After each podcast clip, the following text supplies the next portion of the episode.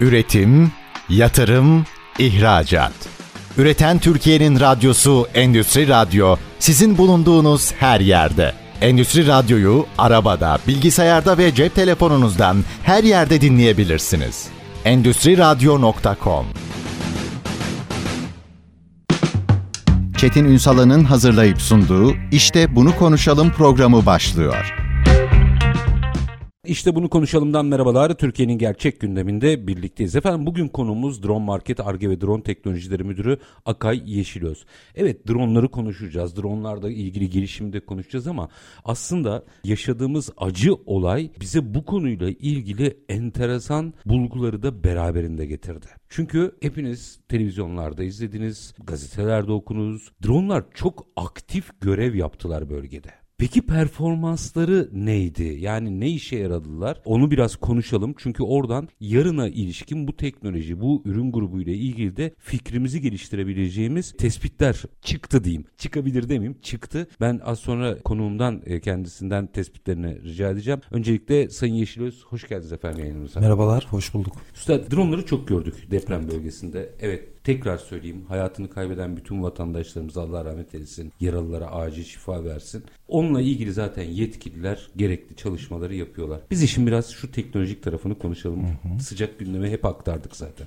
Bir kere olay olduktan sonra dronları bölgeye sevk etme sürecini ve dronların orada nasıl çalıştığını bir anlatalım da Tabii. onu konuşalım. Ondan sonra performanslara geçmek istiyorum. Tabii. Şimdi olay deprem vakası oluştuktan sonra dronlarımızın depremde ne tarz durumlarda kullanılacağı üzerine öncelikle bir e, kritik yaptık. Öncelikli olarak işte yıkılan enkazlar, binalar, kapatılan yollar bunların keşifi, haritalaması gibi özelliklerde e, çok fazla yararlı olacağı ve beraberinde endüstriyel sınıfa ayırdığımız böyle gerçekten üst seviye, üst kalite dronların da termal payloadların, termal kameralarının yani termal faydalı yüklerinin olan dronların da arama kurtarma ekiplerinde oldukça yardımcı olacağını e, düşünerek elimizde bulunan ve bizzati müşterilerimizdeki ellerindeki bulunan cihazlara ulaşmaya çalıştık. Yani siz Türkiye'deki bütün dronlarla iletişime geçtiniz aslında. Aynen, aynen aslında öyle oldu. İşte drone grupları, firmalar, kendi firmamız, e, diğer e, komşu firmalarımız, Türkiye'deki e, ana distribütörler hatta yurt dışı kaynaklı drone üreticisiyle dahi iletişime geçtik. Tamamıyla elimize alabileceğimiz, bulabileceğimiz orada gerçekten iş yapabilecek bütün dronları ilk gün toparlamaya başladık. İlk günün ardından bütün altyapıyı topladıktan sonra artık göreve başlayabiliriz konumuna geldik. Çok özür diliyorum. Araya girip Tabii. burada şu anda o zaman bizim elimizde aslında bir drone envanteri var Türkiye ile ilgili. Evet, evet. Yani doğal olarak bu evet. oluştu. Hem hem sivil firmalarda mevcut, hem devlet birimlerinde mevcut, hem de bu işin ticaretini yapan firmalarda yeteri kadar bir envanter vardı. Yani bu çalışmayı yaparken aynı zamanda bir envanter çıktı tabii. Aynen öyle. Aynen tamam, öyle. virgülü kapadık. Bu envanteri topladıktan sonra hemen olay yerine intikale başladık. Tabii ki envanteri çok kısa sürede çok fazla bir envanter topladığımız için otomatikman ekipler haline bölünmeye başladık. Burada da ekipleri şu şekilde böldük. Öncelikli olarak kullanılan drone'un cinsi. Yani haritalama özelliği mevcut olan dronlarda gündüz çalışacak yani enkazları, kapanılan yolları, genel manada bir ilin, ilçenin durumunu gösterebilecek dronlara birinci kategoriye, arama kurtarmadaki kullanılacak dronlar ikinci kategori olarak e, ayırdık. Birinci kategoride olan işte dronlar ve bu dronların pilotları AFAD birimleriyle beraber ambulansların bir noktadan diğer noktaya en hızlı bir şekilde nasıl ulaşabilir, hangi yolları kullanabilir, hangi güzergahlar kullanabilir bu sorusunu yanıtlamaya çalıştı. Onlar daha çok işleri de öğrenmeye çalışıyor. Evet. Görüntüleme yapan dronlar. Evet onlar daha çok üstten hava fotoğrafı hmm. çeken e, dronlar ve bu hava fotoğraflarını e, yazılımlarla birleştirip tek bir harita haline getiren fotoğraflar. Yani şöyle örnek e, verebiliriz. Google Earth veya Google Maps'teki o uydu görüntüsünün yaklaşıyorsunuz yaklaşıyorsunuz belli bir seviye sonra bulanıklaşıyor, çamurlaşıyor görüntü. Biz o uydu görüntüsünü en net halini drone haritalarıyla beraber alabiliyoruz. Bu drone haritalarını oluşturma kısmı olarak e, adlandırabiliriz. Onlar e, yine orayı açalım. Ambulansların vesaire. Evet. Daha sonra bu konuyla ilgili görev yapanların bir noktadan bir noktaya hızlı ulaşımını mı Aynen sağlıyor? öyle. Çünkü Ulaşım. kapanan yollar var, yıkılan binalar var vesaire. Ve yıkılan binalar, e, hangi binalar yıkılmış, hangi büyüklükteki binalarda bir yıkım söz konusu, hangi binalar ağır hasarlı, hangi binalar e, hasar durumu düşük, e, bunların belirlenmesinde çok fazla görev aldılar. İkinci tipe İkinci tip dronlarımızda direktman bizzati arama kurtarma hayati faaliyetlerde görev aldılar. Şimdi burada şeyde çok fazla yanlış anlaşılmalar var. Çok fazla yanlış bilgi kirlilikler falan var. Buraya bir açıklık getirmek Lütfen. gerekirse bizim sahadaki kullanmış olduğumuz e, dronlar termal kameralı dronlar. Ve bu termal kameralı dronlar normal sivilde satın alabileceğiniz bir herhangi bir termal kameradan çok çok daha yüksek performans sağlıyorlar. Nasıl sağlıyorlar? Atıyorum normal sivilde e, bir termal kamera almak istediğiniz zaman kamera çözünürlüğü YouTube üzerinden örnek verelim. 144 P gibi veya 240p gibi e, düşük bir çözünürlüğe sahipse bizim kullandığımız dronlardaki en kötü görüntü çözünürlüğü 720p, e, 1080p hatta 4K'ya kadar daha yüksek kaliteli görüntüler aktarabilen dronları biz sahada kullandık. Yani normalde aslında tüketicinin normal zamanda çok işine yaramayacak. Belki sivil, şey askeri vesaire projelerde kullanılan e, yani daha profesyonel alanda kullanılan. Aynen. Veya şöyle Harita söyleyelim. kadastrocuların vesaire Aynen. yap. Harita kadastrocuların termalle çok bir işleri olmuyor genelde. Enerji firmaları. Yani elektrik teli gözleme, gözlemleri, hata arıza bulmalar, trafo izlemeler, uzaktan izlemeler veya güneş panellerindeki hataları, kırıkları, problemleri görmek için kullandıkları yüksek çözünürlüklü termal kameralar Profesyonel, e, yani aynen yüksek profesyonel profesyonel işler. e, yüksek profesyonellik seviyesindeki kameralar e, kullanıldı. Girdiler E, sahaya. deprem bölgesinde. Aynen. Sahaya girdik. Şimdi bu kameraları kullanırken en fazla dikkat ettiğimiz şey şuydu. Termal kirlilik bir. İkincisi bilgi kirliliği. Açar mısınız? Ee, şimdi birinci olarak termal kirlilik şunu engelliyor bizde. Doğru sonucu görebilme, o sonucu bulabilme konusunda bizi engelliyor. Neden engelliyor? Bir enkaz var. Enkaz üzerinde bir çalışanlar var. Bu çalışanlar herhangi bir şartla, herhangi bir şeyle enkazın üzerinden yürüseler dahi, bir yerde otursalar, dinlenseler veya ellerindeki herhangi bir içecek su olabilir, yiyecek bir şeyler olabilir enkazın üzerine döküldüğü zaman biz bu kameralarla bu dışarıdan gelen ikinci etmenleri görebiliyoruz ve bu kameralar bu şekilde gördüğü için bizi yanıltabiliyor. Öncelikli olarak biz orada termal kirliliği ön- önleyerek başlıyoruz işe. Yani enkazı boşaltıyoruz. Yaklaşık bir 5 dakika gibi bir süreçle soğumasını bekliyoruz tüm enkazın. Oradaki Çünkü- ısı bile fark ediyor. Evet oradaki ısı bile fark ediyor. Örnek vermek gerekirse bir iş makinesi çalışırken e, bulunduğu noktada hiçbir iş yapmasa motoru çalışsa dahi motorun bulunduğu bölgeyi ısıtıyor. Ya bir derece iki derece dahi ısıtmış olsa biz termal kameralarla bu ısı farkını direktman görebiliyoruz. Öncelikli olarak bu termal kirliliği temizledikten sonra iş biraz bilginin ve tecrübenin önemli olduğu kısma geliyor. Bu kısımda da enkazdaki ısılar nerede bulunur, nasıl bulunur ve hangi şartlarla bizim görebileceğimiz, algılayabileceğimiz bir seviyeye gelir. Bununla beraber bu algıladığımız ısılar neyin kaynaklı olduğu kısmı geliyor. Bu kısımda öncelikle şunu açıklamak şart. Termal kameralar sadece ve sadece yüzeyi görür. Yüzeyin altını 1 metre altı, 10 santim altı, 1 santim altı hatta ve hatta 1 milimetre altını dahi göremez. Tamamıyla yüzeyi görebilir. Görüntüleme yapıyor yani. Aynen. Normal bildiğimiz gözümüzle gördüğümüz görüntünün sıcaklığa bağlı olduğunu düşünmemiz gerekiyor. O termal kamera görüntülerinde. Yani ben orayı görüyor olabilirim. Termal kamera da görüyor olabilir. Ama o ekstradan oradaki ısıyı da ölçebiliyor. Doğru anladın mı? Hayır, termal kamera sadece ısıyı ölçüyor. Sadece ısıyı ölçerek bize görüntüyü Ha, gösteriyor. Kastettiğim oydu. Yani benim gördüğümün ötesinde bir şey görmeyecek. Aynen, aynen, Ee, aynen. Yani o ısıyla Aynen. alakalı. O ısıyla alakalı. Yani şunu örneklemek çok güzel olabilir. İki tane tahta parçası yan yana gelsinler. Ortası yaklaşık bir 2 santim 3 santim kadar bir boşluk olsun. Eğer ortasındaki boşlukla tahta parçaları aynı sıcaklığa sahipse birebir aynı sıcaklığa sahipse termal kamera orayı tek bir tahta varmış gibi gösterir. Aa, enteresan. Buradaki ısı önemli. Aynen. Isı farklılıkları Burada önemli buradaki daha ısı farkı önemli. Yani izlediğiniz noktadaki dış ortam sıcaklığı, enkazın sıcaklığı ve enkazın içinden sızan sıcaklık. Bu üç değer bizim için çok önemli. Burada e, yanlış anlaşılmalar oldu dediniz. O Evet. onları da biraz Buradaki yanlış anlaşılmalar şu şekilde gerçekleşiyor. Sanki termal kameralar bir röntgen cihazıymış gibi enkazın içini görebiliyor. Çok çok derinlere bulabiliyor. Veya biz bir sıcaklık farkı okuduğumuz zaman burada yaşayan birisi olabilir dediğimiz zaman direktman e, bize yöneltilen soru şu kaç metrede? Yani biz bunları termal kameralar kesinlikle ve kesinlikle göremiyor, okuyamıyor, bilemiyor. Ha bunu yapabilen başka cihazlar var. Nedir mesela? Ultrasonik cihazlar olabiliyor. Radar tabanlı, radyo sinyalleriyle çalışan cihazlar olabiliyor. Bunlara deprem bunlar bölgesinde drone'da yok yani. Aynen bunlar drone'da yok. Bunlar bizzati yere temas yani non kontak bir sistem değil. Bizzati temaslı çalışan bir sistem olduğu için bunların drone'a entegre edilmesi de biraz daha zor bir seviyede. O Ee, nedenle herhalde herkes şuraya da bak şuraya da bak dedi ama Evet. Sizin performans başka bir yerde Evet. konsantrasyonunuz Evet, daha evet, doğrusu. evet. Şimdi orada herhangi bir e, noktaya izledik. Orada bir ısı farkı gördük. Buradaki ısı farkı görülmesi şu şekilde tanımlanıyor. Dış ortam, enkazın dış ortam sıcaklığı kaç derece?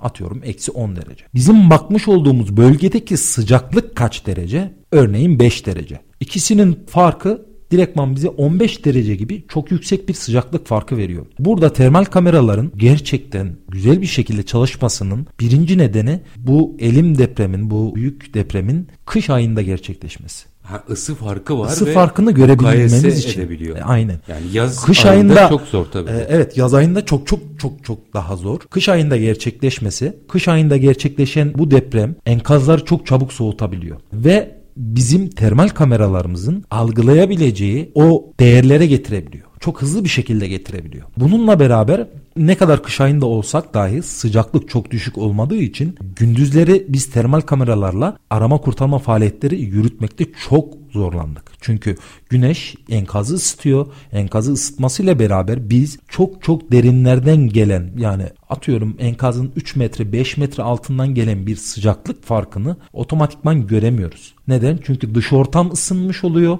İçeriden çıkan sıcaklık tamamıyla perdelenmiş, gizlenmiş bir hale geliyor. Demin verdiğiniz tahta örneği yani blok Aynen. görüyor orayı. Aynen orayı tek bir parça blokmuş gibi görebiliyor. Gece mi ağırlıklı performans Aynen yapıyor? çalışmalarımızın %85-90'ı termal kameralarla gece gerçekleşti. Peki performans olarak neler ortaya çıktı onu da konuşmak isterim ama bir araya gitmeden önce şunu da yanıtını almak isterim. Bu kadar operatörü nereden buldunuz? Bu kadar operatörü nereden bulduk? Çünkü bu uzmanlık gerektiren bir şey drone Evet, kullanmak. evet. Pilot diyeyim veya siz pilot mu Evet, diyorsunuz? Biz pilot diyoruz. Ben aynı zamanda drone ile arama kurtarma eğitimleri veren bir eğitmenim. Öncelikli olarak baktığımız nokta daha önce bizim bu eğitimleri vermiş olduğumuz, bu eğitimleri alan öğrenci arkadaşlarımızdı. Çünkü e, bu arkadaşlar drone ile arama kurtarmayı, termal kamerayı nasıl kullanacağını, hangi şartlarda çalıştırabileceğini ve hangi noktaları kıymetli nokta olarak tanımlayabileceğini çok iyi bilen arkadaşlar. Ve beraberinde yasal olarak drone kullanma ehliyetleri mevcut olup profesyonellik anlamında da oldukça yüksek profesyonelliğe sahip olan arkadaşlardı. Önceliğimiz onlardı. Ee, onlardan sonra kendi firmamızın içerisinde bulunan çalışanlarımızdı. Çalışanlarımızdan sonra bizim müşterilerimiz ve diğer drone firmaları, drone ekipleri ve gönüllü drone pilotlarıydı. Yani siz aslında listeyi döktünüz. Evet. Siz bizden drone almışsınız. Pilotunuzu bize mi yollayın dediniz? Drone'unuz şu anda müsait mi? Deprem bölgesine gideceğiz. Çok fazla ihtiyacımız var. Arama kurtarmada kullanacağız. Eğer ki müsaitliğiniz varsa drone'unuzu gönderin. Gönderebiliyorsanız pilotunuzu da gönderin. Tahmin edeyim kimse hayır dememiştir. Diyenler de oldu. Bir, birkaç firma oldu. O kadardır ama. O kadar. O kadar. yani. Fazlası olmalı. Şimdi bir araya gideceğim. Aranın ardından biraz bir sohbette de konuştuk. Sayın Yeşilöz şu boyutu açmanızı rica edeceğim. İlla ki bir performans bekliyordunuz. Performans umulanın ötesinde çıktı dediniz. Evet. Şimdi oradaki sonuçları biraz değerlendirmelerinizi almak isterim. Ki bundan sonra Allah bir daha böyle bir şey yaşatmasın da normal zamanda da kullanabileceğimiz özellikler olduğu için birçok noktada açarız onları buluruz. Ama özellikleri bilmek anlamında performans tanımak anlamında önemli. Oradaki tespitleri de almak isterim. Minik bir araya gidelim. Aranın ardından Drone Market Arge ve Drone Teknolojileri Müdürü Akay Yeşilöz'le sohbetimiz devam edecek. Kısa bir ara lütfen bizden ayrılmayın.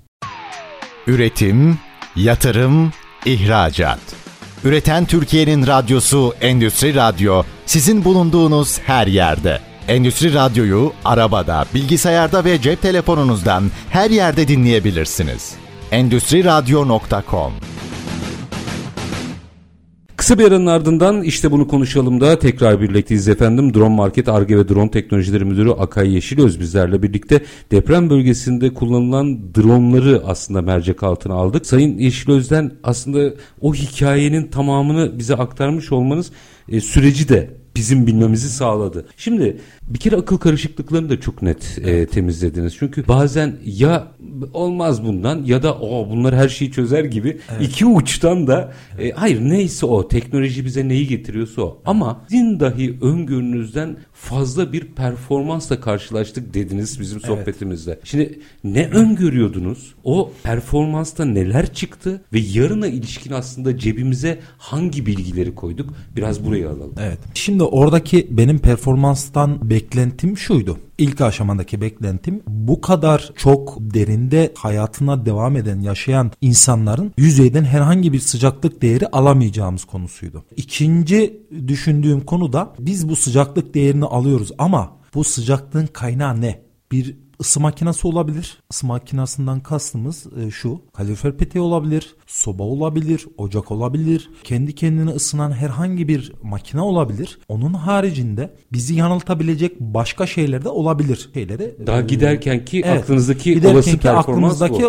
olası kıstaslar buydu. O konuda da en fazla destek aldığımız nokta sismik dinleme cihazlara. Hmm. Çünkü sismik dinleme cihazları yaklaşık 200-250 metrelik bir çapta bir böceğin ayak sesini dahi duyabilecek kapasitede. Yeter ki kullanıcı operatör profesyonel olsun ne duyduğunu ne sesi aldığını ayırt tam olarak ayırt edebilsin. Hı. Yani orası başlı başına bir akustik mühendisliği olarak uzmanlık devam ediyor. Yani. Tamamıyla bir uzmanlık meselesi. Benim burada en fazla performansını gördüğüm nokta şuydu sismik dinleme olayı gerçekleştikten sonra burada bir canlı var. Enkazdan bir ses duyuyoruz. Enkazdaki yaşayan birisi var. Bilinci açık bize cevap veriyor. Örneğin sismik dinlemeciler en fazla şunu yapabiliyor, e, yapıyorlar. Beni duyuyorsan herhangi bir yere sürtün veya herhangi vur bir şeye bir vur. Hı. Gıcırdat, tırnaklarını sürt. E, bunu duyuyorsan üç kere yap üç kere bağırılıyor. Şifreliyor yani Aynen şifreliyor karşısındakini çünkü bir iletişim kurmaya çalışıyor. Bu iletişim olumlu bir şekilde sonuçlandıktan sonra otomatikman sismik dinleme e, yapan arkadaşlar hemen drone çağırıyorlar. Bir ses aldık. Burada yaşayan birisi var ve bize bu yaşayan birinin olabileceği noktaları anında bulmanız gerekiyor. Pardon o dronları termal özellikli dronları mı evet, çağırıyorlar? termal özellikli dronlar. Çünkü diğer e, dronlar normal gö- gözümüzde gör, gördüğümüz şeyi gösteriyor. Bizde ilk adımımız şu tüm enkazı termal e, kamerayla detaylı bir şekilde tarıyoruz havadan. Bulduğumuz ısı farklılıklarını, ısı noktalarını işaretliyoruz daha sonra drone'umuzu indiriyoruz. İndirdikten sonra drone'un kollarını, motorlarını kapatıp elimize alıp bulmuş olduğumuz noktaları elimizle kamerayı, termal kamerayı iyice yaklaştırarak detaylı bir şekilde oradaki ısı farkını görmeye çalışıyoruz. Kameraman gibi yani. Kameraman gibi Eline. evet elimizle. İyice yaklaştırdıktan sonra biz o ısı farkını hala daha görebiliyorsak orası bizim için pozitif bir nokta oluyor. Bir enkazda birden fazla pozitif nokta bulunduktan sonra sismik dinleme tekrardan devreye giriyor belirlediğimiz noktalardan sismik dinleme tekrardan yapılıyor.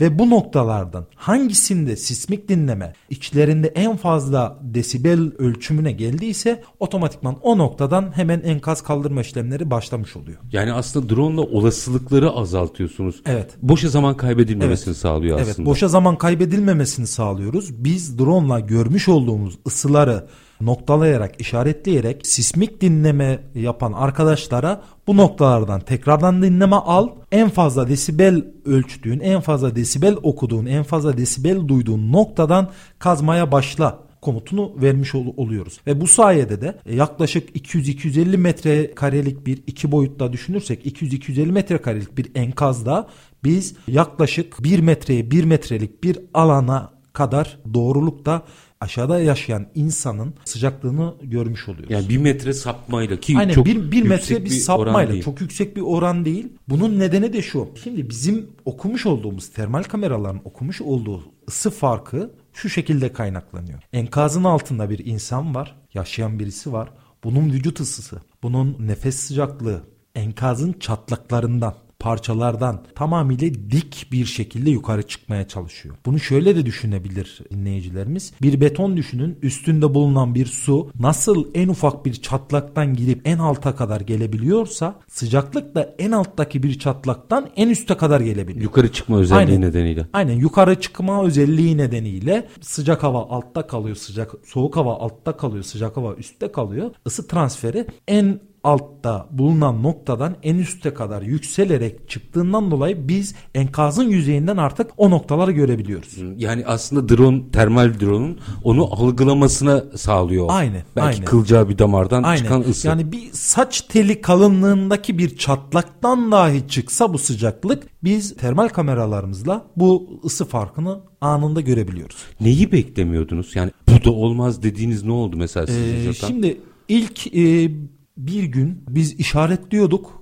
Daha sonra başka enkaza geçiyorduk. İşaretliyorduk, başka enkaza geçiyorduk. İşaretliyorduk, başka enkaza geçiyorduk. Ve her seferinde farklı farklı ekipler çalışıyordu her bir enkazda. Ertesi gün daha önceden beraberinde çalıştığımız bir ekipten şunu duyduk. İşaretlediğimiz noktaların %80'inden sağ insanlar çıkarmışlar. Tam olarak bulundukları noktayı işaretlemişiz ve bununla bir enkazın altından yaklaşık 10 kişiyi sağ bir şekilde çıkarmışlar. bu Yani bu performansı ben o noktaları işaretlerken gerçekten beklemiyordum. Ama enkaz kurtarma ekiplerinden almış olduğumuz bu geri dönüş beni çok fazlasıyla şaşırttı. Şimdi tabii ismi söylüyor. Üretici firma da şaşırmış. Evet, o da üretici bir, firma da bu kadarını beklemiyormuş bu kadarını anladığım kadarıyla. beklemiyordu. Bunların hepsi bu arada gönüllülükle yapılmış şeyler ha. Onu bir yanlış anlaşılma olmasın.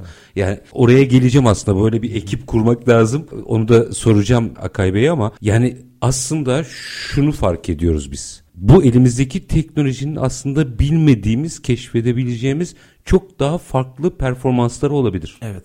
Şimdi bununla ilgili tabii arge yap, yapılması gerekiyor. Belki incelenmesi gerekiyor. Siz bununla ilgili bir raporlama yapacak mısınız? Evet bununla ilgili bir raporlama yapacağız. Bunun üzerinde çalışıyoruz ve beraberinde üretici firma beraber raporlama yapmamızı da istiyor. Çünkü bu sadece bu vaka için değil dünyada drone kullanımı ile ilgili enteresan bir kırılma olabilir. Evet. Bir bakış açısı kırılması olabilir. O firma üretsin, o firma üretsin. Önemli değil. Önemli olan drone teknolojisinin Aynen. bize bir yere getirmesi. Peki burada mesela merak ettim. Her şerde bir hayır bir şekilde yani bunda hayır da nasıl bulacağız bilmiyorum ama şimdi birkaç şey olmuş üstad burada. Mesela çok iyi bir envanter ortaya çıkmış. Performans umulanın üstüne çıkmış ve yine anladığım kadarıyla oradaki pilotlar da şu anda müthiş bir know-how'a sahipler. Evet. Şimdi biz mesela e, bu tip afetlerle ilgili bir sürü önlem konuşuyoruz vesaire. Tıpkı arama kurtarma ekipleri gibi bizim böyle bir drone takımı da milli takımı da kurmamız mümkün mü? Yani normalde hepiniz kendi işinizi yapın da bu tip olağanüstü durumlarda Allah yaşatmasın ama yani bu her zaman her yerde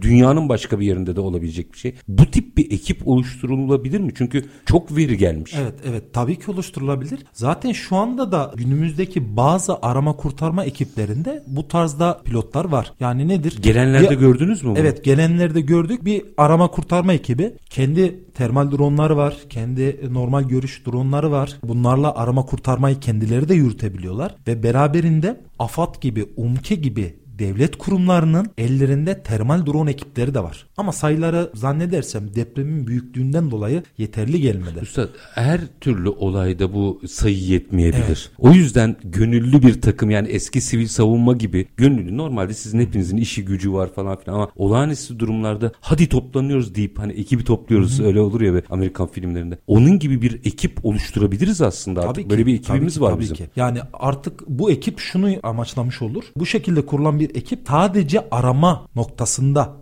destek vermiş olur.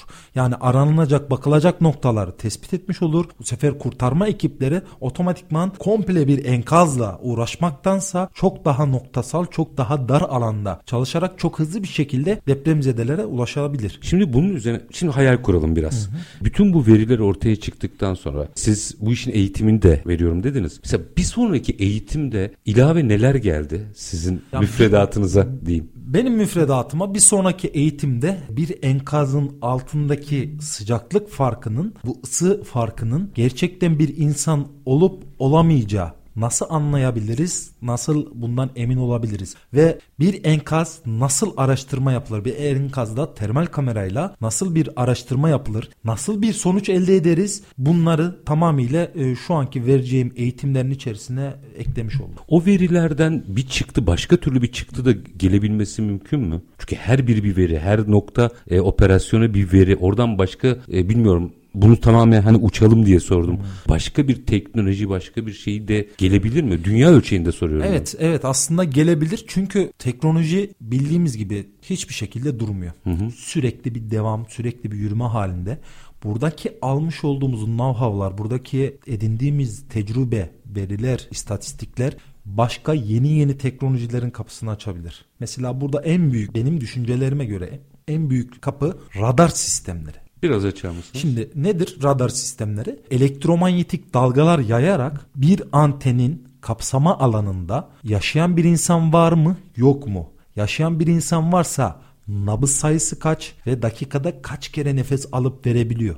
Bu sayıları ölçebilen radar sistemleri mevcut. Bunların daha daha hızlı bir şekilde gelişmesi ve bu radar sistemlerin hangi noktalardan incelemeye başlaması gibi şeylerin önünü açıyor. O sistemleri dronlarla da buluşturmak mümkün Şimdi mü? o sistemler dronlarla buluşturmak şu anda değil ama gelecekte mümkün olabilir. Neden şu anda değil? Çünkü bu derece kritik görev yapan radar sistemleri genellikle çok yüksek frekanslarda çalışmak zorundalar. Yani örneğin benim bildiğim kadarıyla bir radar sistemi 66 GHz gibi çok çok yüksek bir frekansta çalışıyor. Ve yüksek frekansta çalışmasının en büyük dezavantajı da bizim karşımıza menzil olarak geliyor. Hmm. Yani bir buçuk metreden algılayabiliyor artık bu radar sistemi. Neden? Frekansı yüksek ve yüksek frekanslı olduğu için de bir enkaz altına o sinyallerin geçirgenliği daha da azalıyor. Çünkü e, matematikte, dünyamızda, fizikte kanun böyle. Bir dalganın frekansı ne kadar yükselirse kapsama alanı erişebileceği maksimum uzaklık o kadar azalır. Üstad ben bütün mesleklerin kutsal olduğunu düşünürüm. Gidip geldikten sonra mesleğinize dair bakış açınız değişti mi? Çok şey değişti. Gerçekten biraz şey o, değişti. oradaki duygularınızı almak. Yani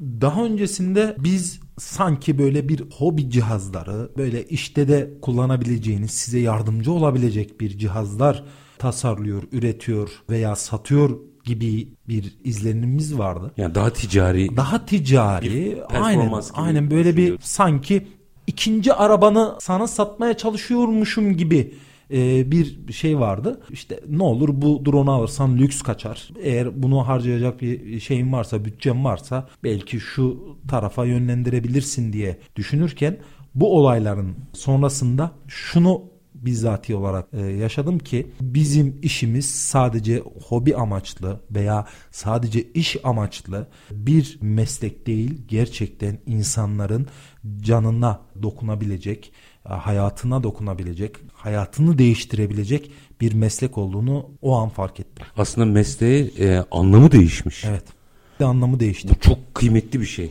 Yani o mesleği yapan açısından baktığınızda mutlaka operatörler de aynı şeyi evet. hissetti. Dediniz ya birkaç tip operatör var. Hı hı. Birincisi hani şey böyle A takımı gibi anladığım evet. kadarıyla onlar her şeyiyle biliyorlar. Önce dediğiniz eğittiklerimizden başladık vesaire. Sonra doğal olarak konuya vakıf olduğu için içerideki personelden. Daha sonrasında ya kendini geliştirmek isteyen bakın bir meslek grubu oluştu. Evet. Biz drone'u nerede biliyorduk? Birçok işte tarlada şurada burada her yerde kullanılıyor ama mesela en çok bizim hayata dair karşılaştığımız drone işte çekimler, fotoğraf, Aynen. güzel, mutlu günlerin hep burada karşılaşırdık. Diğerleri daha profesyonel, tarlada yapılan operasyonlar var vesaire. Şimdi burada bambaşka bir meslek çıktı. Yani bizim şeye benzettim ben biraz. Kameramanlar vardı. Cimicipler çıktığında hani o böyle şey 6 metre vardır ya kullanır. Dinleyicilere tarif ediyorum. Siz biliyorsunuzdur mutlaka. Sopanın ucunda kamera olur. Mesela onlar cimicipler çıktığında çok özel insanlardı. Çünkü herkes kullanamazdı. Şimdi burada aslında bu performansla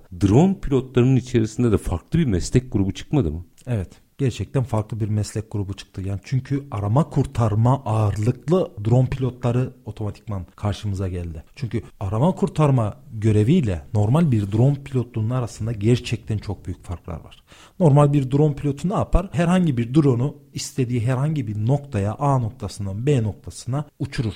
Düşürmeden uçursun Düşürmeden yani. uçurur. Ama arama kurtarmada görev alan bir pilot A noktasından B noktasına kendi isteği gibi değil çevre şartlarına en uygun rotadan uçurmaya başladı. Yani nedir? Bir enkazın içindesiniz veya bir ağır hasar almış binanın içini taramak istiyorsunuz. En ufak drone'un sığabileceği bir çatlaktan drone'u içeri uçurarak sokuyorsunuz ve içerideki eşyaların, binanın, molozların, demirlerin bunların drone'a çarpmadan engelleyeceği en güzel rotayı buluyorsunuz. Bu rotadan tüm binayı tarayarak dışarı çıkıyorsunuz. Bu normal bir drone pilotunun yapabileceği bir iş değil. Çünkü normal bir drone pilotu herhangi bir fiziksel engele takılmamak için drone'u yerden 10 metre, 20 metre, 30 metre, 50 metre, 100 metreye kadar çıkarıp boşluğa atıyor. Boş, yani. Boşluğa atıyor. Boş alanda uçuşunu yapabiliyor. Ama arama kurtarmada görevli bir drone pilotu drone'u yerden belki 25-30 santimetre havada yanındaki, sağındaki, solundaki, önündeki, arkasındaki tüm engellerden farkında olarak en kısa noktadan bir noktada A noktasından B noktasına o en kötü çevre şartlarında uçurmayı başarabiliyor.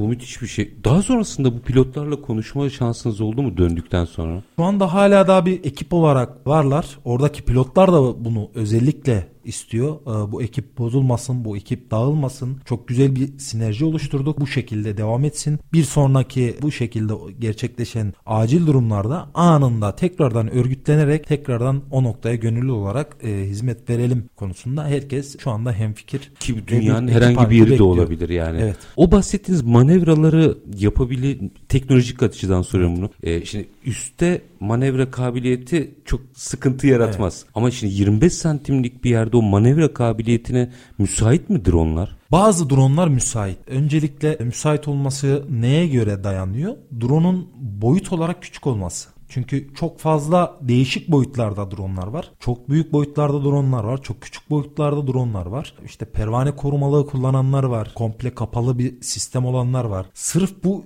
iş için iç ortamlarda bu kritik noktalarda uçmaya yönelik tasarlanmış dronlar var. Ama burada yine her zaman havacılıkta olduğu gibi pilot ve bilek kuvveti karşımıza çıkıyor. Çünkü acil durum anında sizin o noktadaki uçmaya yönelik bir cihazınız olmayabilir. Cihazınız büyük olabilir. Cihazınız küçük olsa dahi istemiş olduğunuz o performansı sağlayacak şeyleri yoktur belki üzerinde. Faydalı yükleri yoktur, pevladı yoktur, termal kamerası yoktur küçük cihazın. Otomatikman ne yapmanız gerekiyor? Büyük cihazla uçmanız gerekiyor büyük cihazla uçmak da bizim karşımıza gerçekten safkan pilotluk olarak çıkıyor. Orada refleksler çok her kıymetli. şey, her şey. Şimdi o zaman minik bir araya gideyim. Aranın ardından şeyi çok merak ediyorum. Biraz orayı açalım mı? Verdiğiniz eğitimler nasıl eğitimler? Yani orada ne anlatıyorsunuz? O eğitimlerin biraz içeriğini açmak isterim. Çünkü bu aynı zamanda bizim o teknolojiyi de daha yakından tanıyabilmemizi sağlayacak bir başlıktır diye düşünüyorum ama minik bir araya gidelim. Aranın ardından Drone Market Arge ve Drone Teknolojileri Müdürü Akay Yeşilöz'le sohbetimiz devam edecek. Kısa bir ara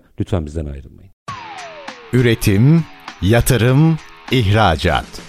Üreten Türkiye'nin radyosu Endüstri Radyo sizin bulunduğunuz her yerde. Endüstri Radyo'yu arabada, bilgisayarda ve cep telefonunuzdan her yerde dinleyebilirsiniz. Endüstri Radyo.com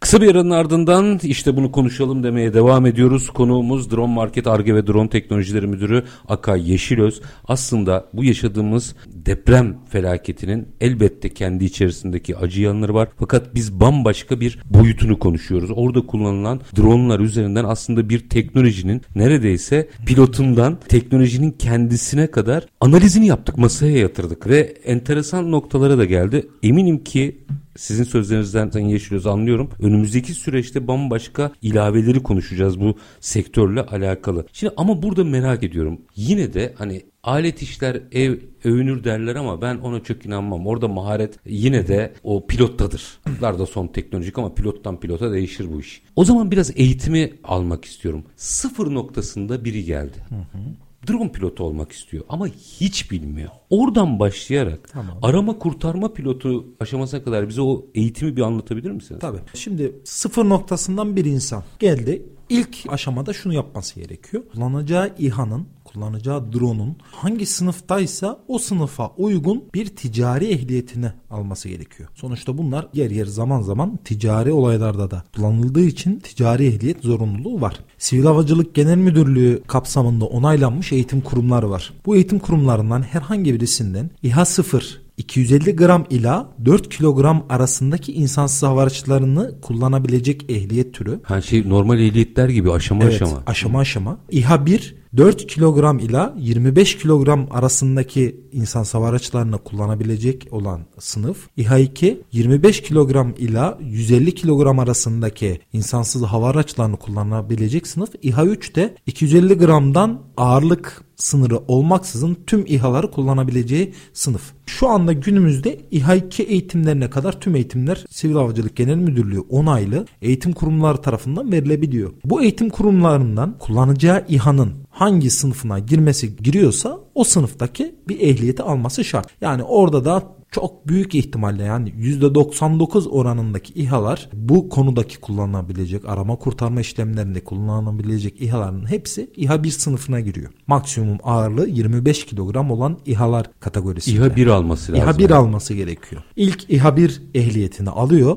Bildiğim kadarıyla Şey, yaklaşık pardon 4 çok günlük bir eğitim. 0-1 diye mi gidiyor yoksa direkt 1 Hayır, alabiliyor? direktman 1'i alabiliyor Alabiliyor, veya tamam. direktman 2'yi alabiliyor veya direktman 3'ü alabiliyor. Normal ehliyet Aynen, gibi yani. normal ehliyet gibi. Almış olduğunuz üst sınıf ehliyet alt sınıfların hepsini kapsıyor. Geçiyor tamam. Aynen. Veya alt sınıftan aldınız o alt sınıfı üst sınıfa tamamlayabiliyorsunuz. Tamam. Öyle de bir seçeneğiniz mevcut. Ehliyeti olduktan sonra yaklaşık 3 ay ile 6 ay arasında bir şey arıyoruz. Tecrübe arıyoruz. Artık arama kurtarma eğitimlerini alabilmesi için. Çünkü arama kurtarma uçuşlarında az önce de bahsettiğimiz gibi çok sıkıntılı alanlarda uçuş yapılacağı için pilotluğun tecrübesinin yüksek olması gerekiyor. Çok küçük bir alandan içeriye bir noktaya kapalı bir alana drone gönderebilirsiniz veya çok ucu bucağı olmayan bir alanda drone'la bir arama kurtarma yapabilirsiniz. O Siz yüzden bu eğitimlerde senaryo mu veriyorsunuz? evet bir, birden fazla senaryolar var. O senaryolar üzerinden eğitimlerimize devam edebiliyoruz. Şimdi orada şey aldıktan sonra ehliyet alındıktan sonra bir 6 aylık minimum bir şey öneriyoruz. O bu yasal bir zorunluluk değil sadece öneri. Pilotluk tecrübesi yükseldikten sonra artık aynı üniversitelerde olduğu gibi bölümler, ana dallar gibi dallara ayrılıyor. Yani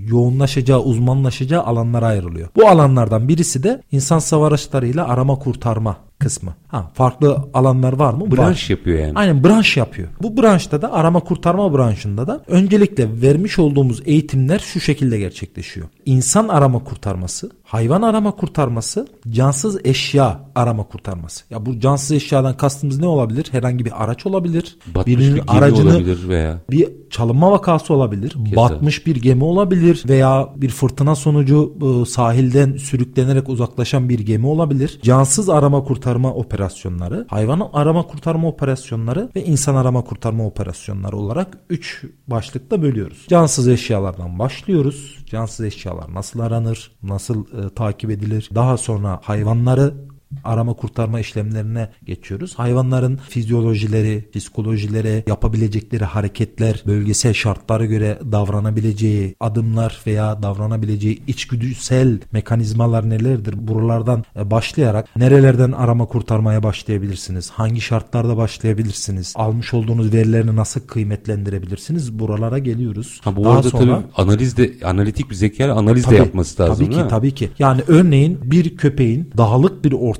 hangi içgüdüsel hareketlere davranarak bir noktadan başka bir noktaya ilerleyeceğini arama kurtarmayı yapan pilotun mutlaka bilmesi gerekiyor ki doğru noktaya çok kısa zamanda erişebilsin. Aynı şey insan için de geçerli. İnsan fizyolojisi, insan zekası ne tarz hareketlerde bulunur? Acil yardım durumlarında ne tarz e, yollara başvurur gibi seçenekleri değerlendirerek hangi noktadan arama kurtarmaya başlarsınız, hangi noktaya gelir e, bu şekilde devam ediyor. Ve bununla beraber enkaz, depremler gibi enkaz altı aramalara, enkaz üzeri aramaları, bu arama kurtarma ekiplerinin bir noktadan başka bir noktaya en güvenli e, şekilde nereden inebilir, nereden çıkabilir gibi şeyleri de yine biz bu eğitimlerimizde veriyoruz. Kahve bir şey merak ettim. Şimdi bu tabii sizin alanınız bu olduğu için doğal olarak buraya konsantresiniz. Ama şimdi sanki bu anlattıklarınızdan sonra biraz şey değişti gibi. Bilmiyorum ben mi çok uçtum Onu da söyleyeyim. Sanki hadi en azından hani bir meslek yüksek okulu bazında bölüm açıl. Çünkü işte bu arama kurtarma. Hı hı. Ama dronları sadece arama kurtarmada pilot yetiştirmiyoruz ki. Tarlada da kullanacak evet. bir hatta bir düğünde bile drone evet. kullan. Bu aslında yepyeni bir meslek oluyor. Bunun artık hadi 4 yılla söylemeyeyim ama en azından bir 2 yıllık bir tekniker gibi meslek yüksek okulu branşı açılacak noktaya gelmemiş mi sizce? Bence çoktan geldi. Neden söylüyorum? Bizim dronlarla birden fazla iş kolumuz mevcut. Örnek vermek gerekirse tarım kısmında çalışabilecek pilot arıyor herkes. Yani herkes İHA-2 ehliyetine sahip drone uçurma tecrübesi yüksek bir pilot arıyor piyasada. Ama bekledikleri cevabı bulamıyorlar. Bekledikleri bu pilotu bulamıyorlar. Açık var belli Açık yani. çok fazla var. E, hele ki İHA-2 statüsündeki şeylerden insan savar açılarında açık çok fazla var. Bununla beraber bu gelişen doğal afet, deprem gibi veya endüstriyel çalışmalar gibi kısımda da yine bir pilot ihtiyacı gün geçtikçe artmaya devam ediyor. Örnek vermek gerekirse termal kameralı bir dronların ortalama maliyetlerine baktığımız zaman drone'un üzerindeki pevladı yani faydalı yükü termal kamerası yaklaşık 15 bin dolar civarındayken drone'un kendisi 5 bin dolar ikisinin toplamı 20 bin dolar ve bu 20 bin dolarlık uçan bir cihazı en ufak bir hatada paramparça edebilirsiniz. Böyle bir riskiniz var. F-16 pilotu gibi yani. Aynen F-16 pilotu gibi. Ne yapmanız gerekiyor? Burada bu cihazı uçuran pilotun yüksek tecrübeye sahip olması gerekiyor. Ve siz bir firma olarak bir şirket olarak bu yüksek tecrübedeki bir pilotu anlık olarak ulaşamıyorsunuz. Elinizdeki hali hazırdaki çalışanlarınızı pilot yapmaya çalışıyorsunuz.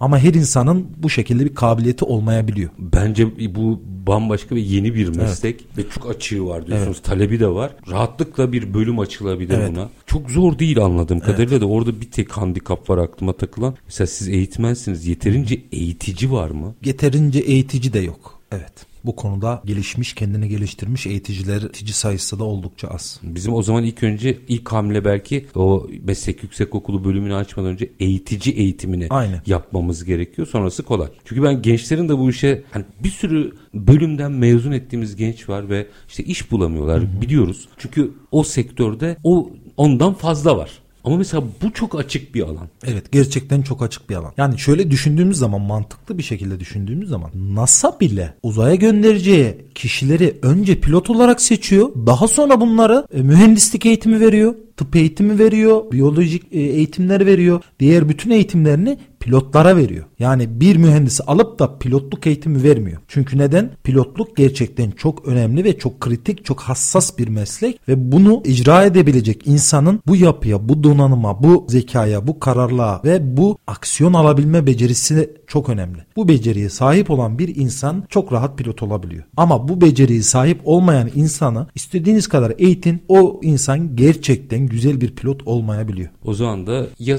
en kötü ihtimalle drone'u parçalar. Hı hı. Bir tık öncesinde de işe yaramaz. Aynen. Yani aslında e, şöyle söyleyelim. En iyi ihtimalin bir tık kötüsü drone'u parçalaması. Daha kötüsü drone'la bir mala zarar vermesi. En kötüsü drone'la bir insana zarar vermesi. Ha, o daha Çünkü gerçekten drone'lar çok çok tehlikeli cihazlar olabiliyor. Yani ortalama olarak bir drone'un e, İHA-1 kategorisindeki bir drone'un motor dönüş hızı yaklaşık olarak 45 bin RPM civarında bir dönüşe o, sahip. parçalar yani. Evet ve pervaneler karbon fiber takviyeli pervaneler. Ekstra sağlamlık ekstra hafiflik kazanabilmek için. Bir insana çarptığımızı düşünürsek gerçekten çok ağır, çok ciddi ölümlere kadar varabilecek sorunlar, problemler oluşturabiliyor. Sayın Yeşilöz çok teşekkür ediyorum. Yani biz deprem bölgesindeki dronları konuşalım diye başladık. Oradan çok güzel bir performans aktardınız bize. Yeni teknolojilerle ilgili benim şu anda hani bu konuya sizin gibi tabii vakıf olmam mümkün değil ama düz bir dinleyici gibi baktığımda bile aklımda böyle fırtınalar uçuşmaya başladı. Değil ki işin artık yeni bir meslek grubu e, haline gelmesine kadar evet. gittik ama e, galiba orada drone teknolojileri de çok hızlı gelişiyor. O eğitimleri de sürekli güncel tutmak evet, lazım. Evet evet gerçekten drone teknolojileri çok çok hızlı gelişiyor. Kısa bir örnek vermek gerekirse 3 3 ay önce güncellemiş olduğumuz bir eğitim içeriği 3 ay sonra komple sil baştan değişebiliyor. Çünkü hali hazırdaki drone'un teknolojisi değişiyor. Hali hazırdaki drone'un işletim sistemi değişiyor. Ve bu işletim sistemini çok doğru bir şekilde öğrencilere aktarmanız lazım ki cihazı eline aldığı zaman, kumandayı eline aldığı zaman, pilotluğa başladığı zaman en ufak bir yerde kendini eksik hissetmemesi gerekiyor. Sayın Yeşilöz çok çok teşekkür ediyorum efendim. Ben Sağ teşekkür olun. ediyorum. Efendim bugün Drone Market Arge ve Drone Teknolojileri Müdürü Akay Yeşilöz bizlerle birlikteydi. E, deprem bölgesindeki arama kurtarma çalışmalarındaki drone performansından, drone pilotlarının performansından yarına ilişkin aslında çok daha fazla konuşmamız gereken bir meslek grubuna kadar geniş bir yelpazede konuştuk. Her zamanki gibi bitirelim. İşinizi konuşun, işinizle konuşun. Sonra gelin işte bunu konuşalım. Hoşçakalın efendim.